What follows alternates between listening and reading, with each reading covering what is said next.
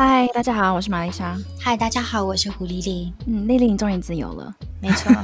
难得回到台湾了嘛，就跟一些朋友叙旧。就有一个朋友过去大概5-6年都在国外工作，那他就是有在印尼跟越南待过了将近6年左右的时间，然后新工作目前在台湾，然后他是负责东南亚的业务，就是新工作，但是已经常常找不到他的人。他就是常常讯息你传给他，然后他都到很晚才回。然后前2天就问他说，你到底在忙什么？他就说就是真的很忙。然后我说，你都在加班，到这个时间点已经快11点。他说对，他才刚回家这样。工作量很大。我就想说他平常也不是一个打混的人，而且现在谁要啊，没有人喜欢加班，而且他没加班费。就是他跟我讲说他现在11月才1个礼拜而已哦，他已经加班时数13个小时了。太夸张了吧，才过1个礼拜而已，想不到吧？我又想说，你不能做快一点吗？是你太没有效率了，是不是？你干嘛这样子啊？因为我们很熟，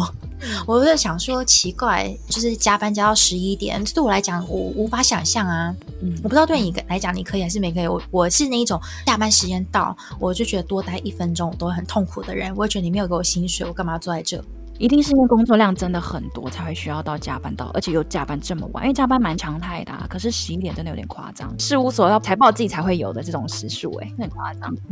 然后我就问他说到底发生了什么事，他就跟我讲说他事情就做不完。所以因为他跟我讲他事情做不完，我就会想说是你能力不好吗？还是没效率才会事情做不完？那我就觉得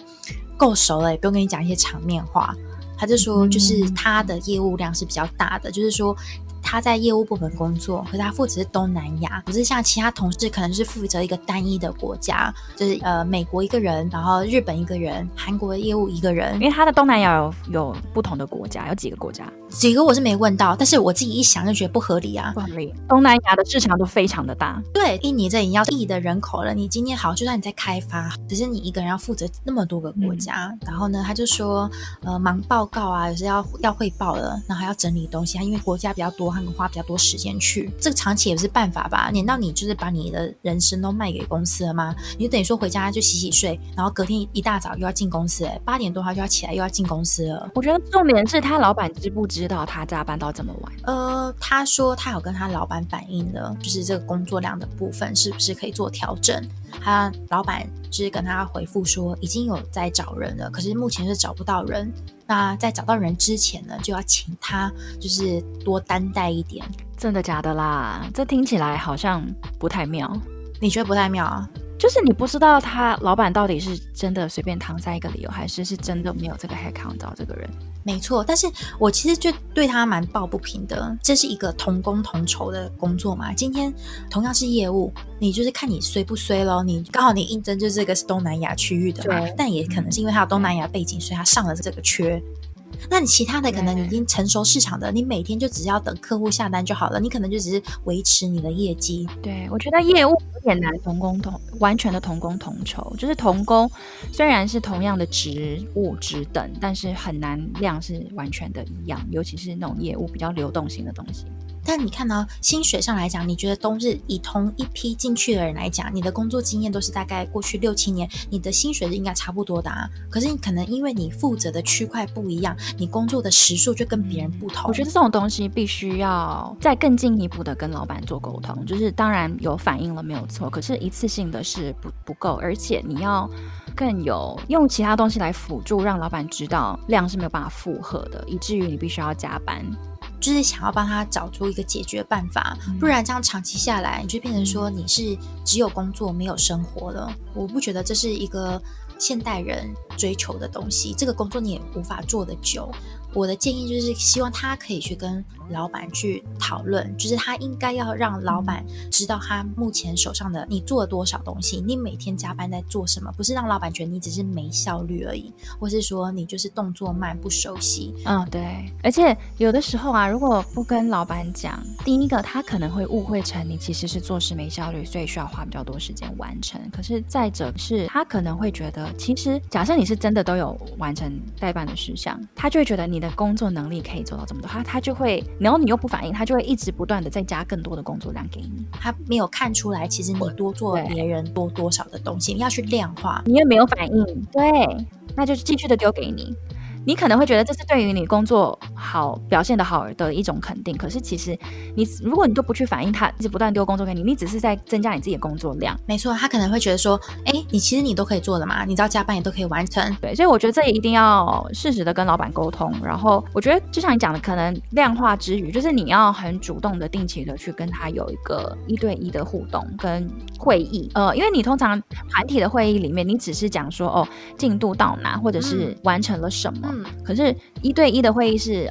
比较给他一个进度，说你今天做了哪一些东西，然后可以做一个图表或者是报表，让他比较清楚视觉的可以看得到说你因为做的涵盖的内容有这么的多，所以你需要花更多的时间去完成，所以你才会做不完，然后不断的反复的去跟他讲。没错，我觉得大家可能会觉得说我们这个方式好像不太可行，没有人这么做，但是你如果可以先开头做这件事情，其实不代表是不好的，有可能是会导向很良善的一个双赢的局面。今天公司没有这个文化说就是一对一的跟老板去会议室里面一个他去做一个报告，但是你今天主动跟老板讲，老板也会觉得说 OK 你可能刚进来，希望他给你一点指点，我不管老板怎么认为，但是透过你在跟他做简报的过程当中，他会知道说你做了哪些，或是那个或是他不需要的，他可以在当下就跟你说哦这个不用做，这个不是我要的，也可以省去一些白工。对啊，因为我们总不希望我们花的时间得到的成果没有被人家看到，我们也都是觉得工作需要努力认真，要 work hard， 可是我们同时也要 work smart， 可是 work smart 不管你是怎么样工作，你都是希望那个结果可以被看到，而不会被误会成做事情花很多时间而且没有效率。我觉得这就让我想到一个故事，就是我在网络上今天有看到一篇文章，因为我之前就对于 work hard work smart 这个东西在我们原本的空服员的工作有很深刻的体会嘛，因为我们的工作就是很常需要 work smart， 然后主管们也会一直不断的提倡这个东西。然后我看到那篇故事，他是讲说有两个女生同时进办公室，小玉跟小美好了，然后呢，他们平常小玉是属于那种很爱埋头苦干，然后非常工作认真的人，可是小美就是比较相较于小玉，她也会工作，但是你更多时间你是看到她在跟别人有互动，可能跟主管的闲聊哈拉，或者是甚至到拍马屁这样。可是一年过后，反而得到工作升迁的人是小美，可是呢，这个小玉呢，只有得到可能象征性的加薪当做一种鼓励，然后小玉就觉得很不服，所以她就跑去跟她的主管反映，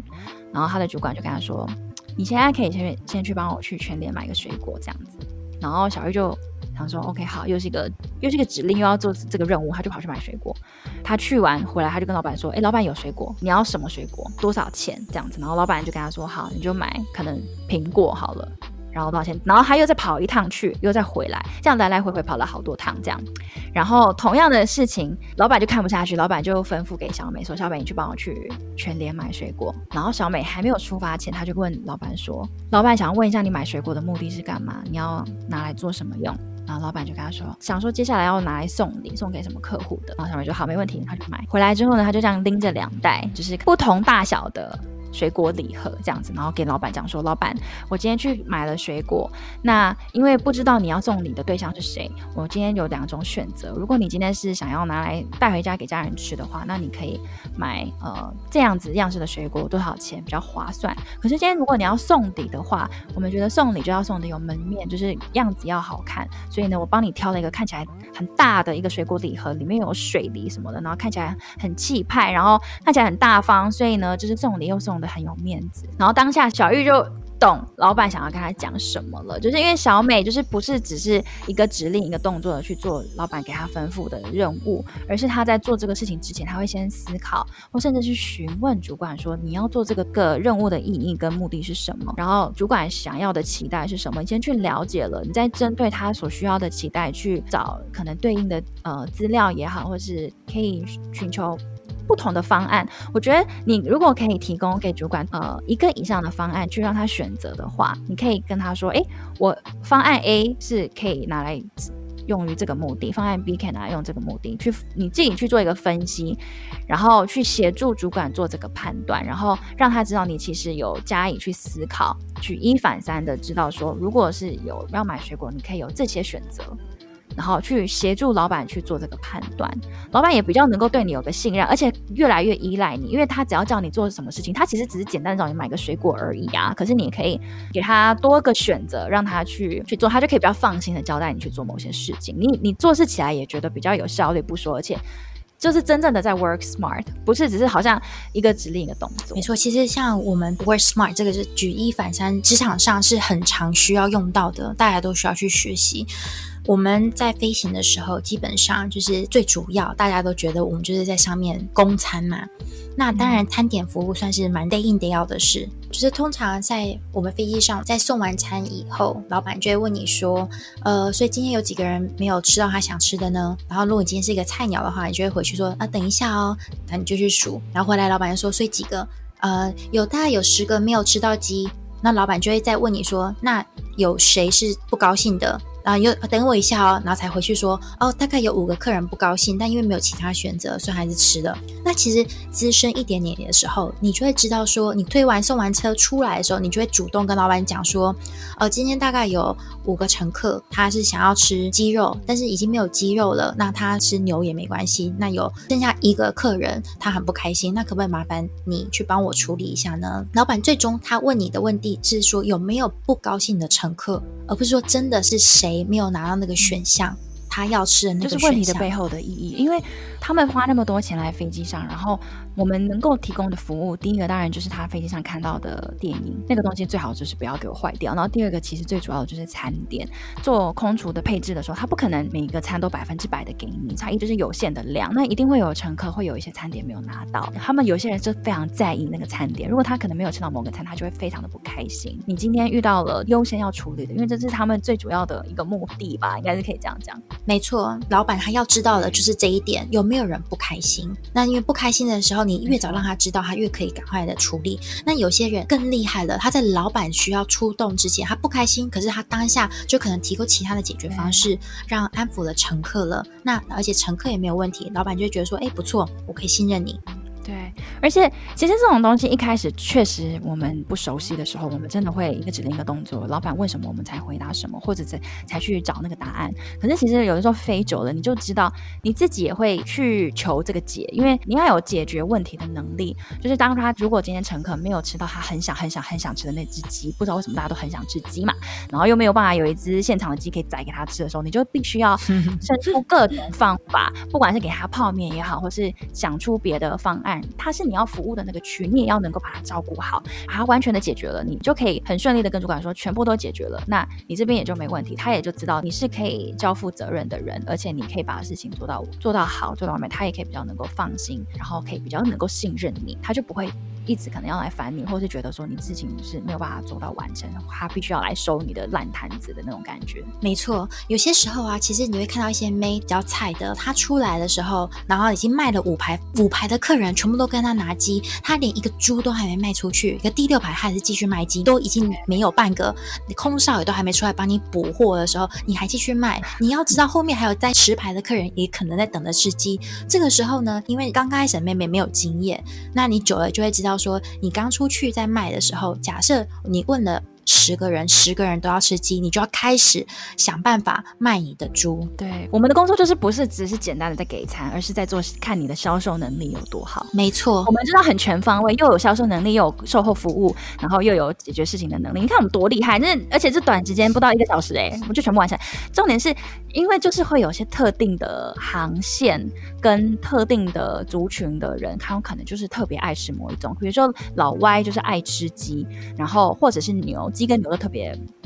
别受欢迎，然后亚洲航线就是不会排斥牛的，他们就很爱吃牛。鸡还蛮就是全球化，就是大家都爱吃鸡，所以只要这个餐点里面有海鲜有鸡，我跟你讲那个鸡大概就是秒杀。学会去销售你的东西，才不会大家一下子就把它卖完之后，你到最后受苦的也是你自己，因为你就只有那一个餐点，然后大家都在同时间都在忙着他们自己的区位的时候，没有人能够来拯救你，然后你只能不断的跟乘客道歉说不好意思我没有这个餐，然后你就死定了，因为乘客一定会不买单，他就觉得我花那个钱上来，我就是要吃这个鸡啊，你怎么跟我讲没有这个鸡呢？你现在就给我生出来，就然后就要去宰一只鸡，然后你就直接当场就崩溃大哭。没错，而且老板根本不在乎你到底多认真在工作。你今天回去回报的时候，我跟老板讲说，哎，全部客人都有吃到他想吃的哦，可是你刚好就是很随运，动作比较慢，我把你的鸡都卖完了，动作比较快，所以空少都一直把鸡，对我都一直把你的鸡抢走，然后你到最后你那边都没有鸡了，你就只能一直道歉，然后帮你说有几个人没有吃到他想吃的，就说20个。当下老板就会觉得你工作能力没那么好，可是真的你工作能力没那么好，不代表你服务不好，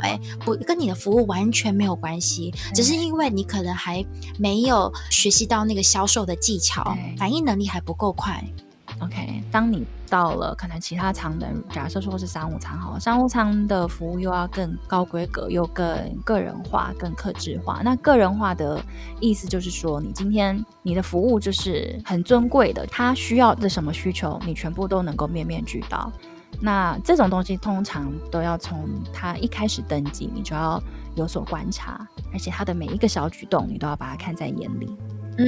就是要非常懂得察言观色，跟注重一些现在周边在发生的事情，就是观察力要很强。以乘客来讲的话，乘客又可以分大略的几种嘛，比如说就是那种惜家带眷的，就是那种旅游型，或者是年长一点的，可能退休了，然后难得花一笔钱来出国，搭这个商务舱去玩，那他就会心情比较 愉快放松。那其他大部分会搭商务舱的，一定就是可能公司派任务出来要出差的，那他的主要的目的就是到另外一个地方去开会，那他所需要的工作可能就是要在飞机上赶他的工，或者是要休息睡觉调时差，然后到了目的地他就要直接去开会，所以休息对他来讲很重要。所以通常我们要能够从一上机就能够去察觉说他，你如果看他一副很忙的样子，然后好像准备拿出他的笔电，然后不断的在埋头苦干的在工作，那你大概就知道他今天在飞机上他可能有很重要的任务要完成。那这种时候通常就会尽可能的不要去打扰他，然后减少那个互动，基本的做到就好，那就是多给他一点他的空间。那有些人他可能是要睡觉的，他一副就是他可能今天是个隔夜班或者是非常班，然后他准备拿起他的枕头跟棉被，好像要一副坐着要睡觉的样子的话，那这种时候我们就会主动的上前去询问他说，我注意到你好像要准备休息了，那是否你希望能够整趟飞行都在睡觉？可以说我们今天服务的餐点有晚餐跟早餐，那是否你只要吃其中一餐？如果你第一餐不吃的话，那也许我可以帮您保留你的第二餐，让你起来的时候有你的餐点可以吃，而且可以更客制化的话，就可以说要不要几点叫你起来？最重要的目的就是不要打扰到这个乘客，不要不小心的在没有必要，或者是他明明就在休息，因为有些乘客是会有起床气的，所以你不希望打扰到他。尤其是有些乘客，他就是像你刚刚讲的，他准备到达目的地的时候，立马起来要精神奕奕的去开会了，所以可能我们在送餐的时候，你又怕说没叫他，他可能会不高兴说，刚用餐的时候你怎么没叫我？可是你把他叫起来的时候，他就想说，我都有在睡觉，你叫我干嘛呢？都要读心术。对，我今天不是你肚子也蛔虫，我真的不知道，叫也会错，不叫也会错。所以最好的方式就是我们事先先问您说，这位先生，那我们大概在降落前3小时，大概是几点的左右，我们会开始送早餐，请问要不要把您叫起床呢？对，完全的客制化，而且这个东西必须要能够跟你的团队沟通，因为这种东西就是要特别去注意的，因为睡觉这种东西是非常重要。以商务舱的客人来讲，那就跟大家说，这位乘客他想要多一点的休息时间，他有提醒我们说要在什么时候叫他起床，帮他送第二餐，那到时候我们大家就注意一下，不要不小心的把他吵醒。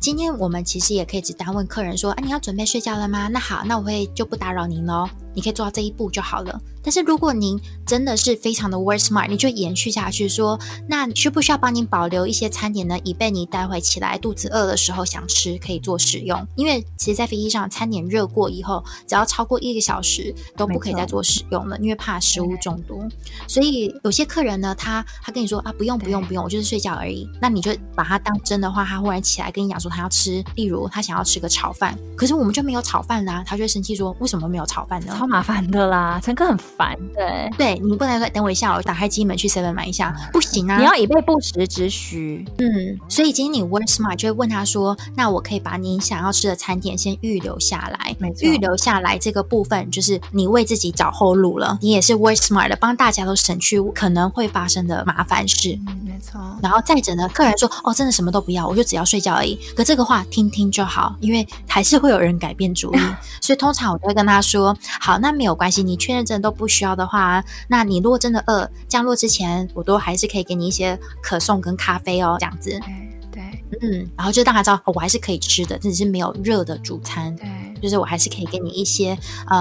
果腹的，我会直接跟他说，然后再跟我一起搭档的同事也去讲说，哪几个客人绝对不要去吵他，然后呢，他要的餐点我已经帮他保留了，放在哪里。对，然后再去跟主管呈报这件事情。对，其实这种东西是两个层面，你要管理好你的乘客跟他的期望，那当你跟主管这样子呈报这么的完整的时候，他就知道你已经把这个乘客照顾到很周到了，就是他所有的起居吗，就是睡觉跟吃你都顾得好，其实基本上就已经handle 的差不多了，他也就比较不需要去担心说会不会有其他的问题。没错，我们真的要18般武艺耶，就是我们刚刚讲了什么，又有销售力，又要会察言观色，嗯，又要洞觉心知，因为你还要先算命啊，要先看一下说这个客人他到底是空，对，因为你肯定觉得他可能等一下就跟你讲说还要才吃了这样子，还你等一下会反悔。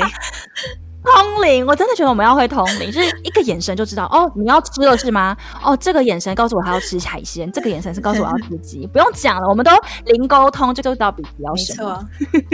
是不是很好嘛？对，反正今天其实讲了很多例子，都是让我们回想到，其实我们在飞的时候，大家都觉得哦，空服员就是空中的服务生，对啦，他真的就只是这样子而已。可是，在那个空间跟场域里面，有限的资源里面，对，我们要顾及到的东西跟层面真的还蛮广的，然后你为了要有效率跟真的能够执行到 work smart， 其实是有蛮多层面要照顾到。对，那其实我觉得最终的目的都是有效的沟通，然后让主管们能够放心于你在做的事情。然后其实事情做久了，我们都知道做事情的目的是什么的话，做起事情来也会有意义，而且有效率，能够达成任务的目标。对，才叫做真正的 work hard work smart。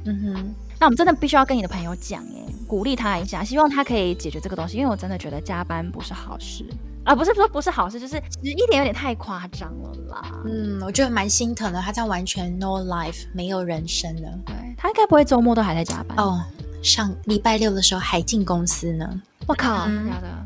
没错，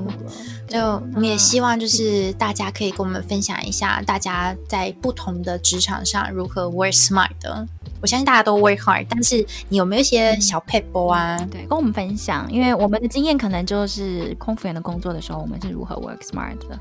但像我自己的话，我接下来要进入到一般的职场了，我也很难适应啊，就是我自己还在那边做调试，但是就是希望能够以以前工作的经验把它带到未来的工作里面，就是凡事都要多做沟通，然后能够举一反三，有多一点的察觉力，最终的目的就是要达成任务不说，还要让主管信任你，然后放心于你，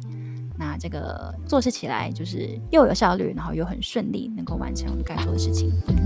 谢谢今天大家的收听，我们下次见，拜拜，拜。